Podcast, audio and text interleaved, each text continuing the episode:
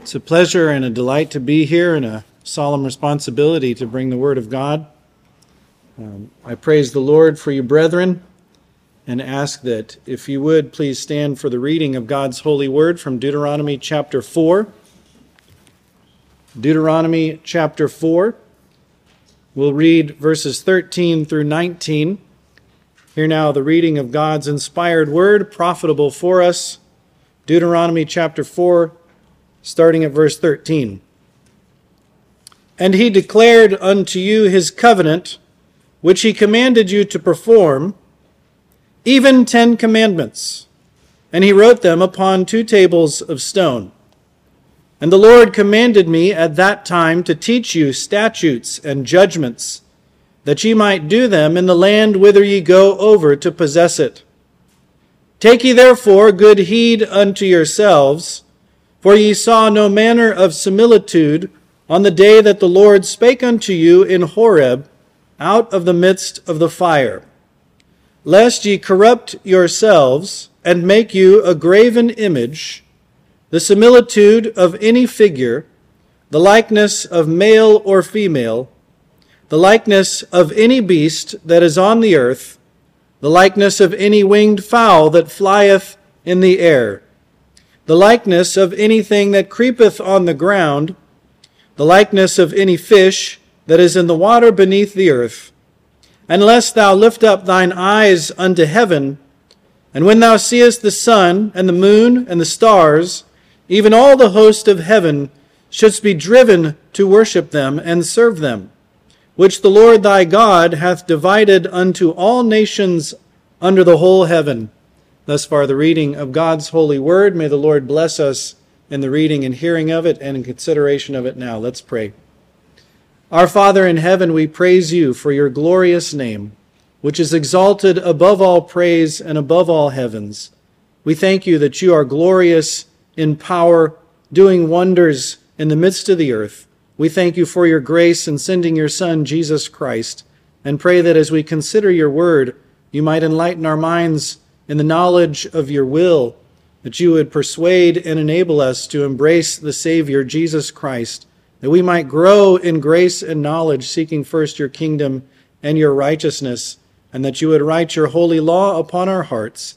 We ask in Jesus' name. Amen. Amen. Please be seated. Moses is beginning here in his sermon to the people of Israel, saying farewell to them in the book of Deuteronomy, and he's recapitulating to them the namesake of this book, the Ten Commandments. Deuteros, second, as your brethren know, Nomos is the law. The second repetition of the law, specifically the Ten Commandments, which he refers to here in verse 13.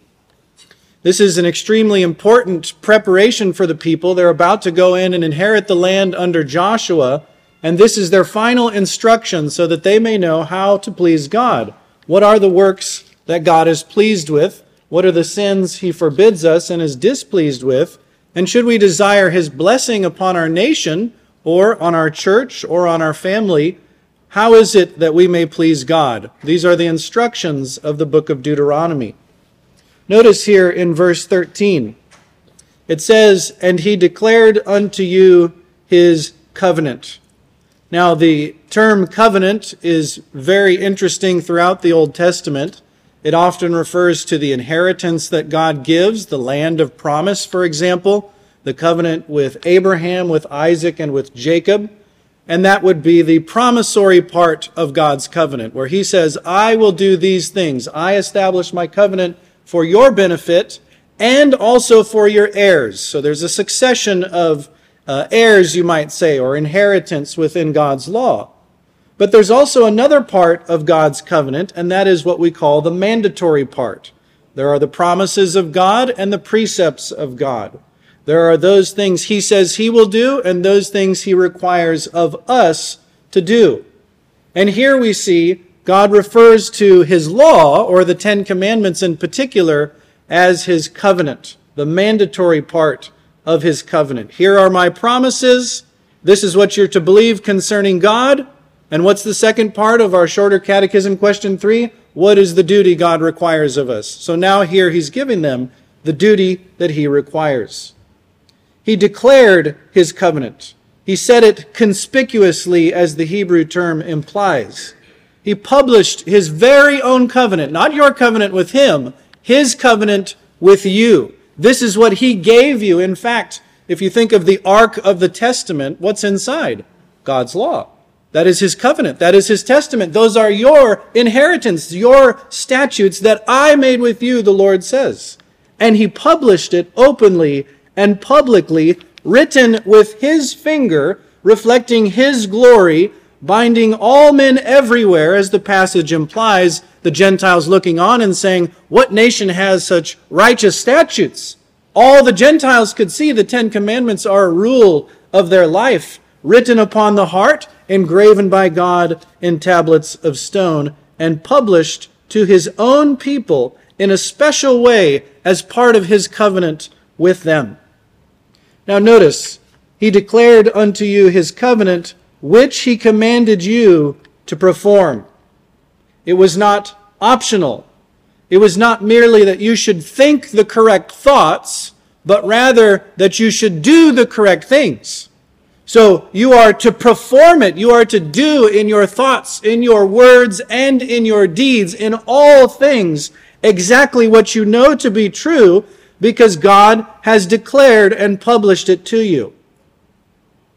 Notice, even Ten Commandments. This is the covenant of God in its mandatory part. A perfect rule of duty, as we often think of the number 10 as a completion, a filling up. This is everything you need to know about the duty I require of you, perhaps we would say in summary fashion, but still a perfect rule of duty for the people of God in God's covenant. This contains everything, these Ten Commandments, contains everything necessary, perpetual, and moral for the duties of man. This is the summary, the abbreviation, the epitome of God's holy law. And notice, he wrote them upon two tables of stone. There is one table which contains the duty we owe to God, and there is a second table that says the duty we owe to man. He wrote them, that is the Ten Commandments, not two copies, one on this table and one on this table. No. He wrote them on two tables. There are two tables of the law, half on one, half on the other, we might say, or the first table being our duty to God. God wrote them. I note then this doctrine from our Confession of Faith, chapter 19, paragraph 2. It says that this law after man's fall continued to be a perfect rule of righteousness, and as such was delivered by God upon Mount Sinai in ten commandments and written in two tables, the first four commandments containing our duty towards God, and the other six our duty to man. This is the natural law, in other words. This is what God wrote upon the heart of Adam, as is previously and referenced here, this law after his fall, that is Adam's fall. Adam had it written upon his heart. It continued after his fall as a perfect rule of righteousness in these two tables of the law. God's covenant reflects the teaching of Scripture generally. The Scriptures principally teach what is man to believe concerning God? And what is the duty God requires of man? So here we have in God's covenant, I've made promise, and now I have precepts. Here are your laws, my covenant with you, your duty to me. God has a moral right to rule his rational creatures. God has the ultimate and supreme right to tell us precisely and exactly what we ought to do. And this is what he's doing in his covenant.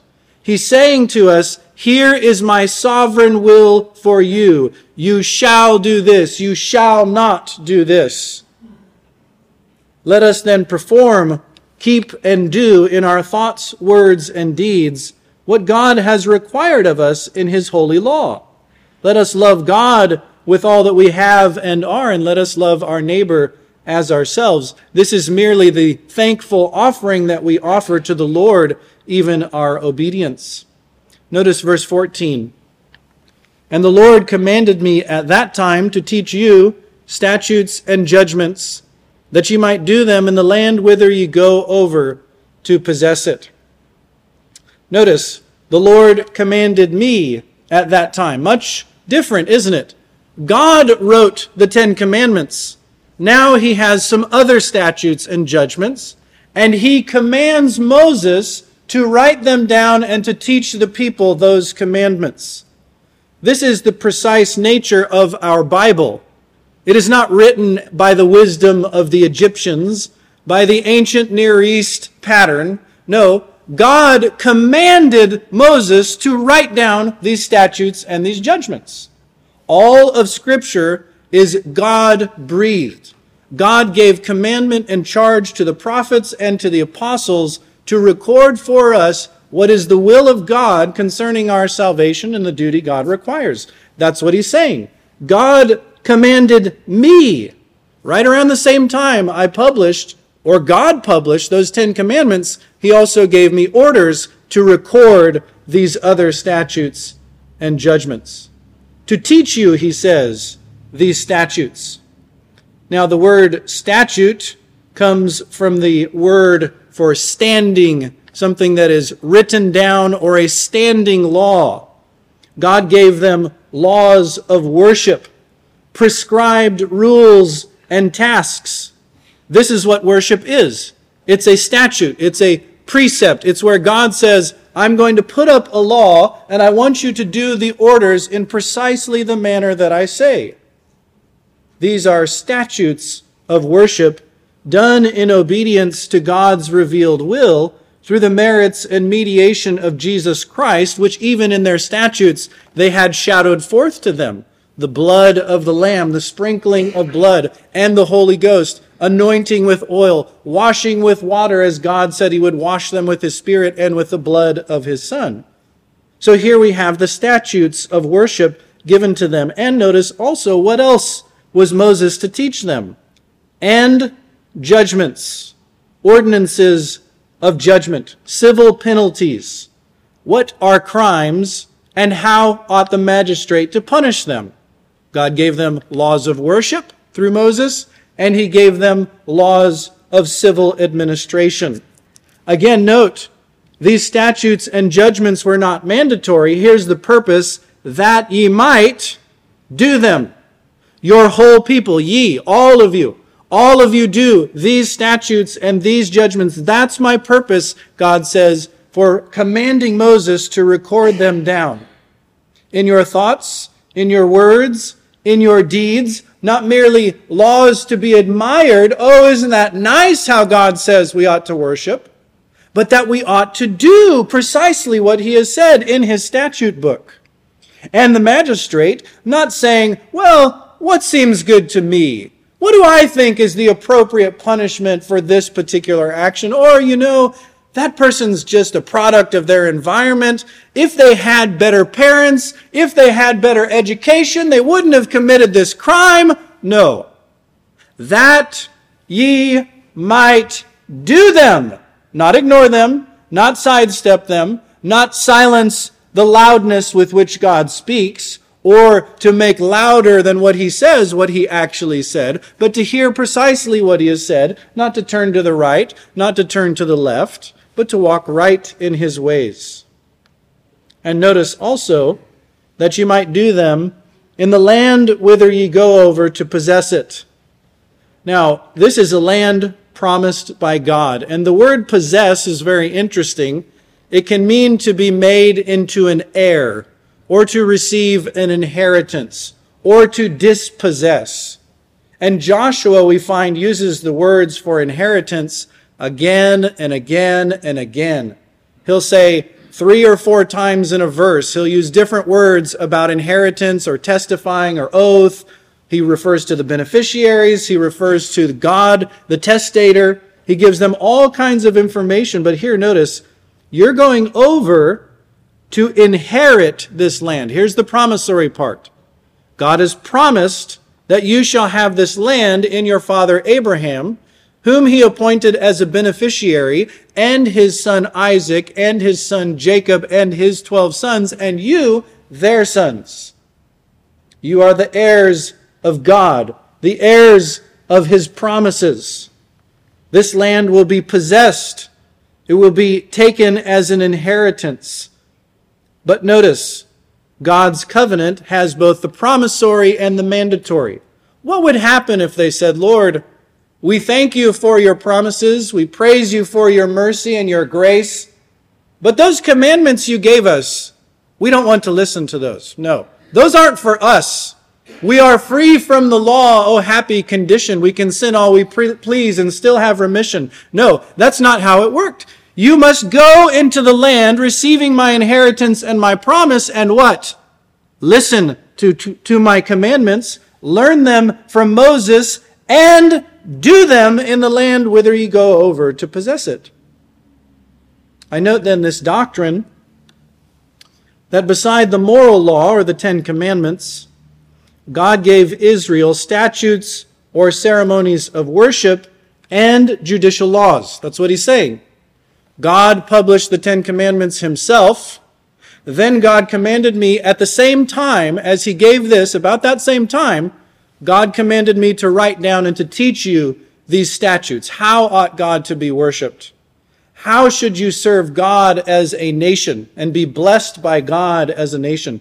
God did this by his providence in his grace to Israel. Those tables of stone give us that everlasting, enduring law. And God in his commandments begins, as we see in Exodus 21, to explain for them what should your life look like as a nation 21 22 23 and then what? How ought you to worship me? How are the statutes of worship to be done and ordered within your society as a church body? And how should you administer justice as a civil body?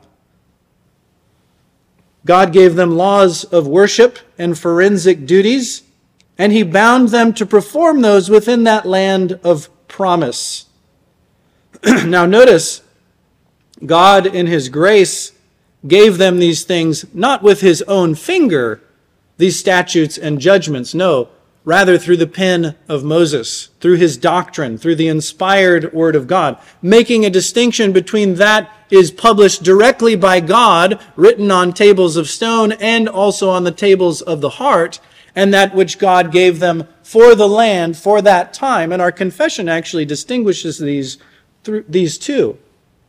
God gave them forensic laws. And remember, they bound that nation while they were in that land as a peculiar people, except so far as what?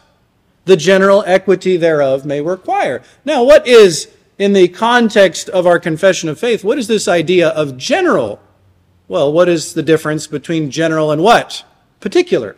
Things that are unique, things that are applied by God to the specific circumstances of this land and this people at this time. As a church under age, you might say. He gave them certain figures and types, even within their judicial laws, of how God would bring a Messiah and how he would accomplish their redemption. For example, if you have a man whose name is going to be blotted out, what do you do?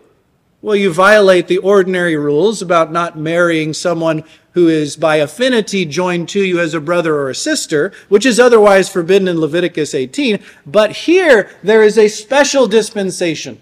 God gave them those things to foresignify certain things about the gospel. But those things that are general, they apply to all men, everywhere, at all time, in every spiritual condition.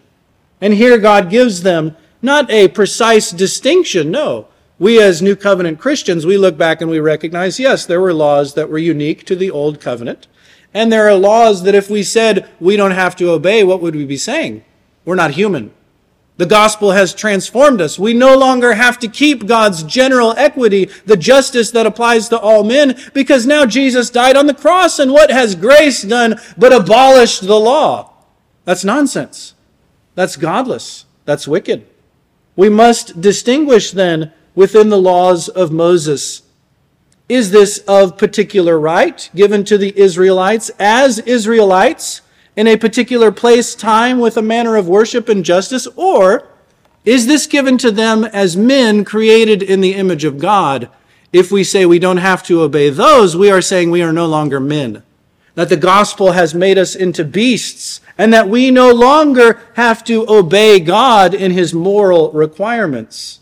In fact, if you look at the New Testament, when the apostles Peter and Jude talk about men who teach against the law of God, what do they call them? Well, they're like brute beasts, aren't they? They're like animals, alogos. They have no rationality, no reason why. Because they're saying grace causes us to be licentious. We can disobey the laws of God written on Adam's heart, written on tables of stone, because Jesus died upon the cross. No. Let us carefully instruct our people how to apply God's moral law and those forensic statutes given to Israel, not merely as Jews in a peculiar place, but as men created in the image of God. Are we still created in the image of God? Yes, we are. In fact, we're renewed in the image of God by the grace of the gospel. Therefore, God's laws, both forensic and moral, personal, civil, ecclesiastical, if they apply to them as men, they apply to us as men as well. Notice verse 15. Take ye therefore good heed unto yourselves, for ye saw no manner of similitude on the day that the Lord spake unto you in Horeb out of the midst of the fire. Take ye therefore good heed unto yourselves. In light of the Ten Commandments, in light of the statutes and the judgments, there's something God's ultra concerned about. He's extremely concerned about this. Use an abundance of watching, he says. Good heed. Be extremely cautious. Why? Well, because you're sinners, aren't you? You're liable to temptation. You might depart from me, and here's the linchpin of your departure is that you will make graven images.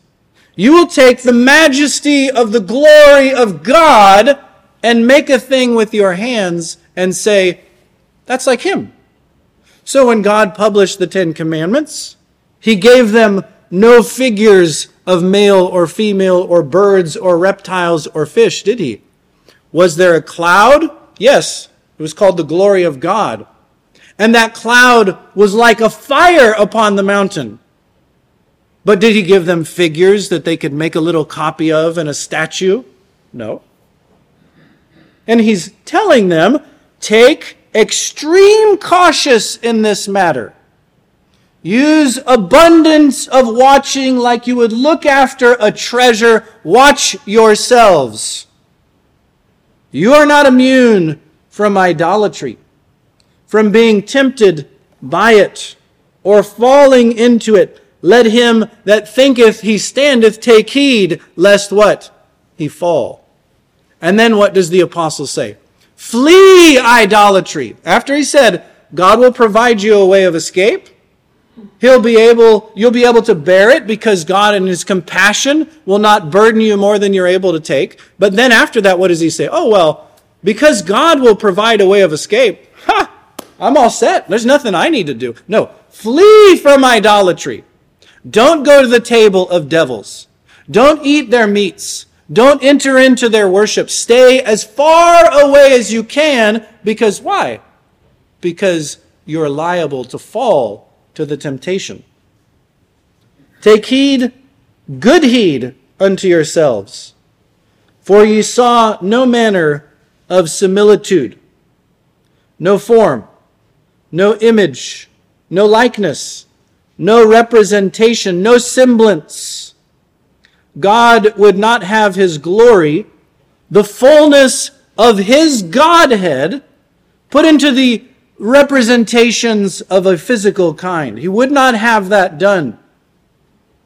On the day that the Lord spake unto you in Horeb, the solemnities of the Ten Commandments, no little images as the heathens would have when they published the statutes of their gods no Baal, no Ashtaroth, no mice, no hemorrhoids as the Philistines made. None of that. No fish heads, nothing.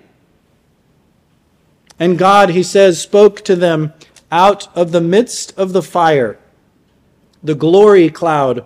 Why did God have a cloud? Hiding his sovereign rule, his throne above on Mount Horeb, with fire to say, What? I am a holy God, a sovereign king, and I have a fiery law to devour my adversaries and to purge away the dross from my people. The Geneva Bible notes concerning this fire on Mount Horeb, signifying, they say, the destruction that is prepared for all who make any image to represent God. God is a jealous God. And where does he attach that statement in the Ten Commandments? The second commandment. Thou shalt not make unto thee any graven image or any likeness of anything that is in heaven above or earth beneath or the waters under the earth. Why? For I, the Lord thy God, am a boiling fire to consume my adversaries. Oh, but you see, that's in the Old Testament, right? Like the book of Hebrews, that's in the Old Testament, right? No, wrong. God is a jealous God. His name is jealous. Verse 16 Lest ye corrupt yourselves and make you a graven image, the similitude of any figure, the likeness of male or female.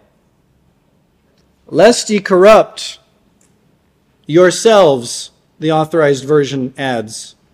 Watch, avoid the temptation, the peril of corrupting both God's worship and dragging his glory down to the mud and thereby corrupt yourselves. Make yourselves corrupt. And make you a graven image. This is the Hebrew word pesel, an idol or an image. Then he goes further, the similitude of any figure. Similitude being a form, an image, a likeness, a representation, a semblance. Don't even make the form of one of their idols. Not even something that looks like one of their idols. Don't have monuments and reminders of their idols, of the things that they do in their lawless heathen worship. Don't even let it come near you, lest you corrupt yourselves. Please open to Romans chapter 1. Romans 1. How does man corrupt himself? By making a graven image. Romans 1, we'll look at verses 20 through 25. And the apostle gives the invisible attributes, of God on purpose. Verse 20 For the invisible things of him from the creation of the world are clearly seen, being understood by the things that are made, even his eternal power and Godhead so that they are without excuse. Now, ask yourself a question. The eternal power and Godhead of God Himself, can man somehow represent that? Is there some way that there's anything you could do to say, Godhead, let me make some kind of image of that? And God would say, yeah, that's right. That represents me. No. He says that images are what? Teachers of the laity, teachers of the unlearned, teachers of children, teachers of lies. That's what he says.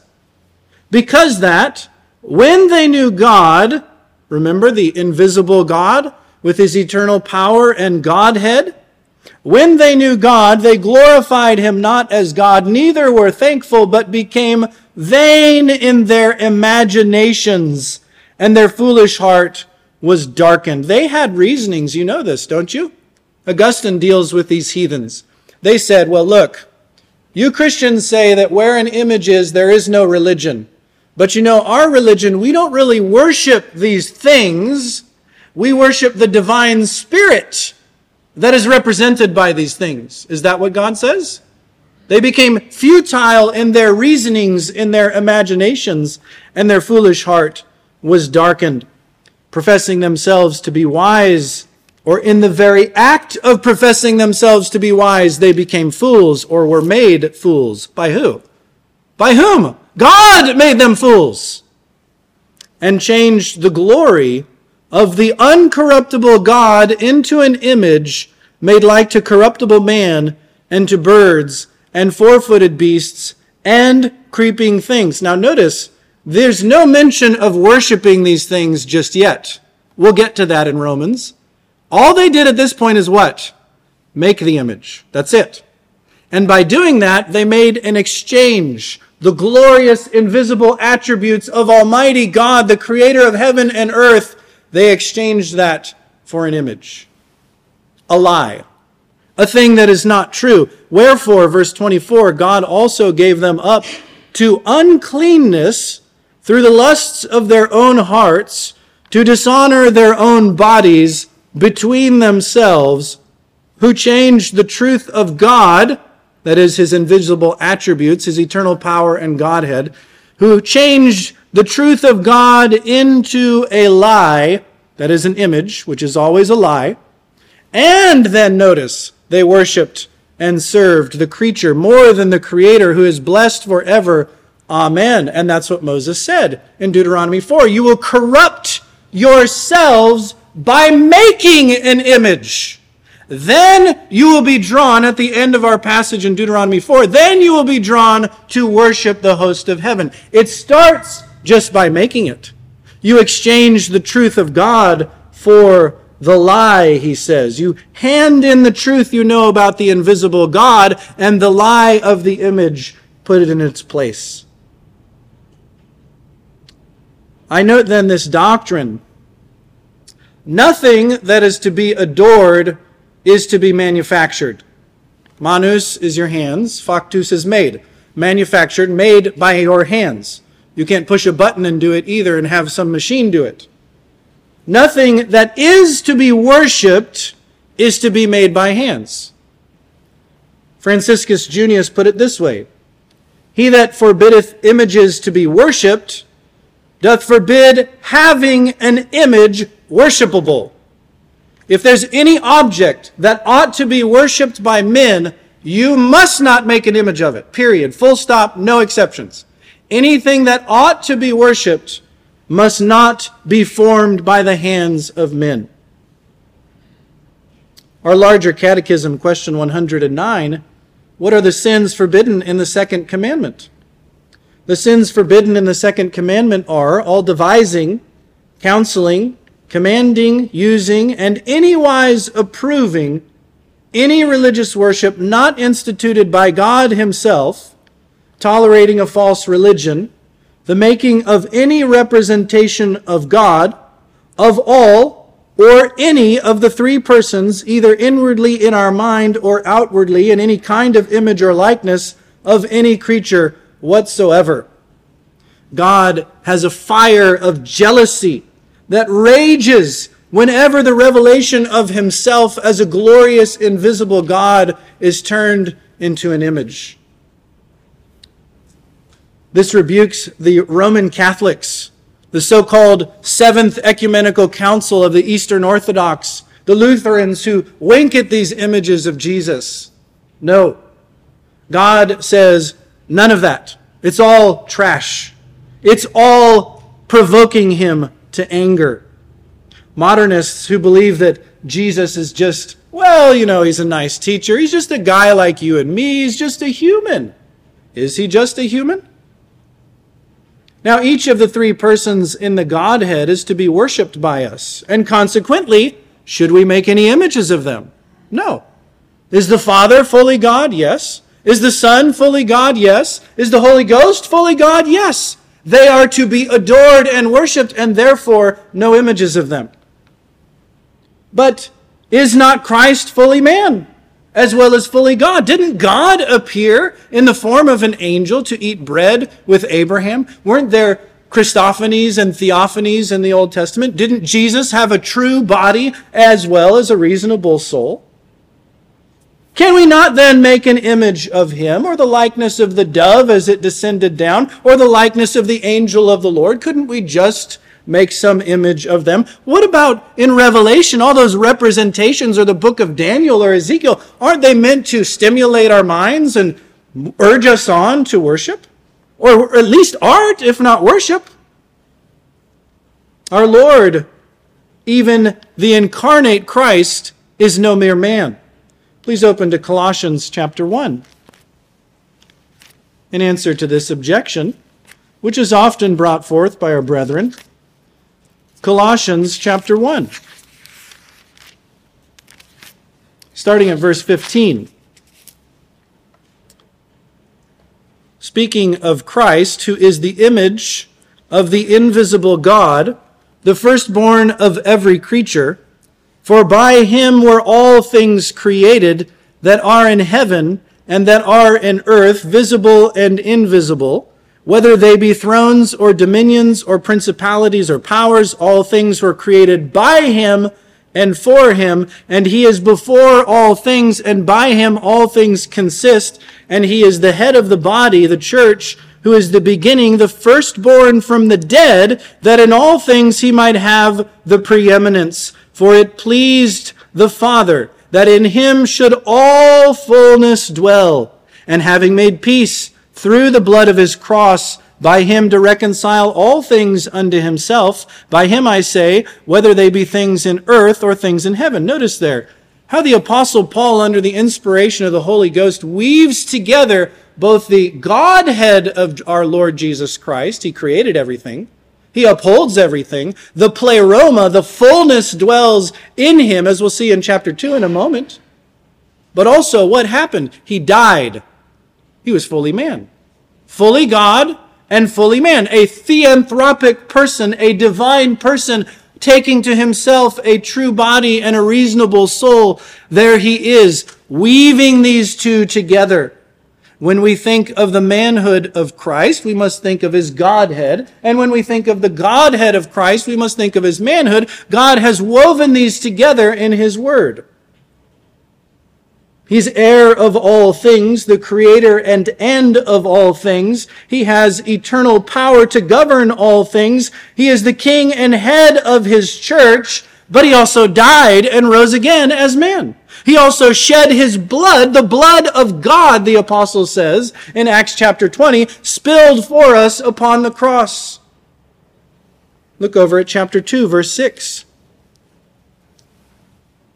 As ye have therefore received Christ Jesus the Lord, so walk ye in him, rooted and built up in him, and established in the faith, as ye have been taught, abounding therein with thanksgiving. Beware lest any man spoil you through philosophy and vain deceit, after the tradition of men, after the rudiments of the world, and not after Christ. For in him dwelleth all the fullness of the Godhead bodily. Here, notice, Christ is a divine person. The fullness, the pleroma as the heathens thought of all their little demigods collected together with the great God, that was the pleroma. The full attributes, the full personhood, all that God is, where? Bodily. In a bodily form. With a true body, raised from the dead, died upon the cross. Yes, that is true. But here, notice the fullness of what it is to be God of the Godhead itself in a bodily form. Nothing less than the full Godhead in that body of our Lord Jesus Christ. And can this person be depicted as a mere bodily form? I do not believe so. No, not in the least. Because he's not truly possessed of a real body? No, of course not. But because when you have the bodily presence of Christ, what else do you have? Philip, have I been so long with you? And you say, Show us the Father. Well, how did he see that?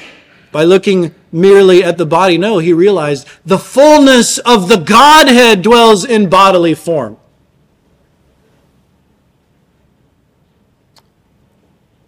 Now, the apostle tells the Athenians this very thing that they ought not to think of the divine nature or the Godhead as somehow subject to art or the skill of men or the capacity of the chiseler or a facsimile copy or a painting.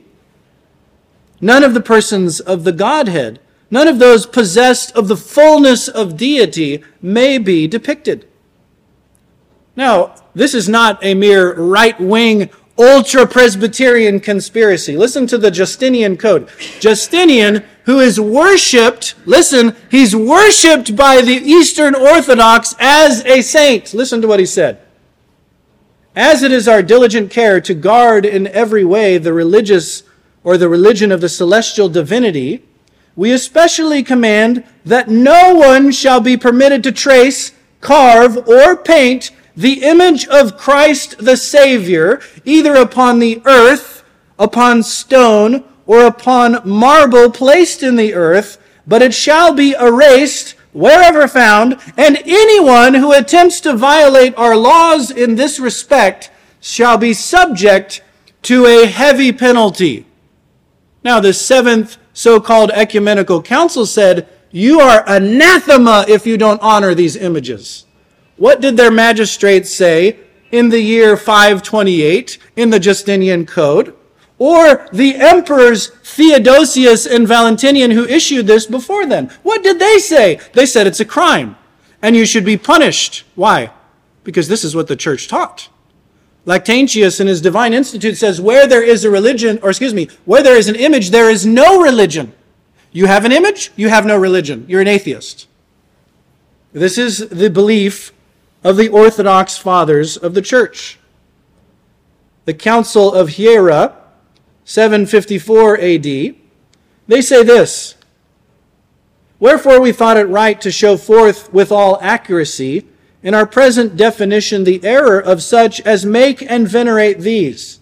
For it is the unanimous doctrine of all the holy fathers and of the six ecumenical synods that no one may imagine any kind of separation or mingling in opposition to the unsearchable, unspeakable, and incomprehensible union of the two natures in the one hypostasis or person. What avails then the folly of the painter, who from sinful love of gain depicts that which should not be depicted? That is, with his polluted hands, he tries to fashion that which should only be believed in the heart and confessed with the mouth. He makes an image and calls it Christ. The name Christ signifies God and man. Consequently, it is an image of God and man. And consequently, he has in his foolish mind, in his representation of the created flesh, depicted the Godhead which cannot be represented and thus mingled what should not be mingled. Thus he is guilty of a double blasphemy the one in making an image of the Godhead, and the other by mingling the Godhead and the manhood. Oh, John Calvin must have been at that one for sure. That must have been John Knox. No. They're saying all six ecumenical councils, by their definition of the inseparable union of the divine and human natures of Christ, we've all taught this. It was a public law to punish those and erase the image wherever you found it. John Calvin in his sermon on Deuteronomy 4. And can a man devise to tear the majesty of our Lord Jesus Christ and to deface his glory more than by the things that the papists do? Behold, they paint and portray Jesus Christ, who, as we know, is not only man, but also God manifested in the flesh. And what a rep- representation is that? He is God's eternal Son, in whom dwelleth the fullness of the Godhead, yea, even substantially.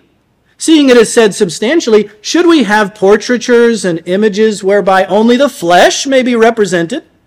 Is it not a wiping away of that which is chiefest in our Lord Jesus Christ? That is, to wit, of his divine majesty. Yes, and therefore, whensoever a crucifix stands mopping and mowing in the church, it is all one as if the devil had defaced the Son of God. You see then that the papists are destitute of all excuse. Now I could quote from the Second Helvetic Confession, Zacharias Ursinus in his exposition of the Heidelberg Catechism, Thomas Vincent in his commentary on the Shorter Catechism, Thomas Watson in his Body of Divinity, James Usher, Martin Bucer wrote a whole book against images of our Lord. Heinrich Bullinger's Decades. The Church of England has a homily against the peril of idolatry saying the same doctrine. James Durham, Francis Turretin, John Owen, Wilhelmus à Brakel, what need I say more? J.G. Vos, let me just summarize here. His commentary on the larger catechism says this While pictures of Jesus are extremely common in the present day, we should realize that in Calvinistic circles, this is a relatively modern development.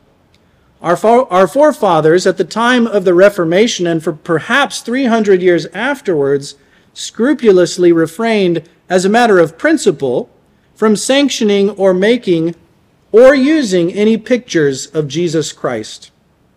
I note then this doctrine that it is the historic witness and constant teaching of the faithful biblical expositors from the Orthodox Fathers to our masterful exegetes in the Reformation, to the British Reform, to our Confession and larger Catechism, we confess that in all matters, as in this second commandment, the grace of the gospel does not abolish the duties of the law.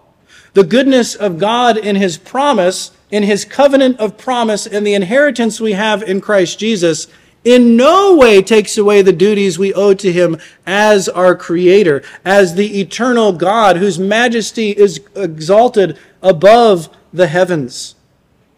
Rather, the apostle notes, by faith, what do we do? We establish the law. Its authority is re upped, you might say, not merely as God the Creator, but now God the Savior and Father and Redeemer who's created us after his own image and who has put his law upon our hearts. Nothing to be adored is to be manufactured, and nothing that is manufactured is to be adored. Amen. Let's pray. Our Father in heaven, we thank you for your glory, which is exalted above the heavens, that there is no art or device of man by which the Godhead may be represented. And we thank you, O God, that you, in your great mercy, have given us grace upon grace in the gospel, and that you have caused us, by that same grace, to have the forgiveness of our sins through the resurrection of our Savior Jesus Christ, through he who was God in the flesh, dying in our behalf upon the cross and shedding that glorious blood for us he who had the fullness of the Godhead in bodily form, yet in weakness died for us, and in mighty power by the Spirit of God rose from the dead and conquered death, so that we might have a hope and everlasting life. Have mercy upon us as your people to hold this balance that the grace of the gospel does not abolish the law of nature or the Ten Commandments or any good and just law of your holy word but rather reinforces and gives us a delight in those holy laws. Help us then to take good heed to ourselves, not to look to our good intentions, but rather to the goodness of your holy commandments. All this we pray in Jesus' name. Amen.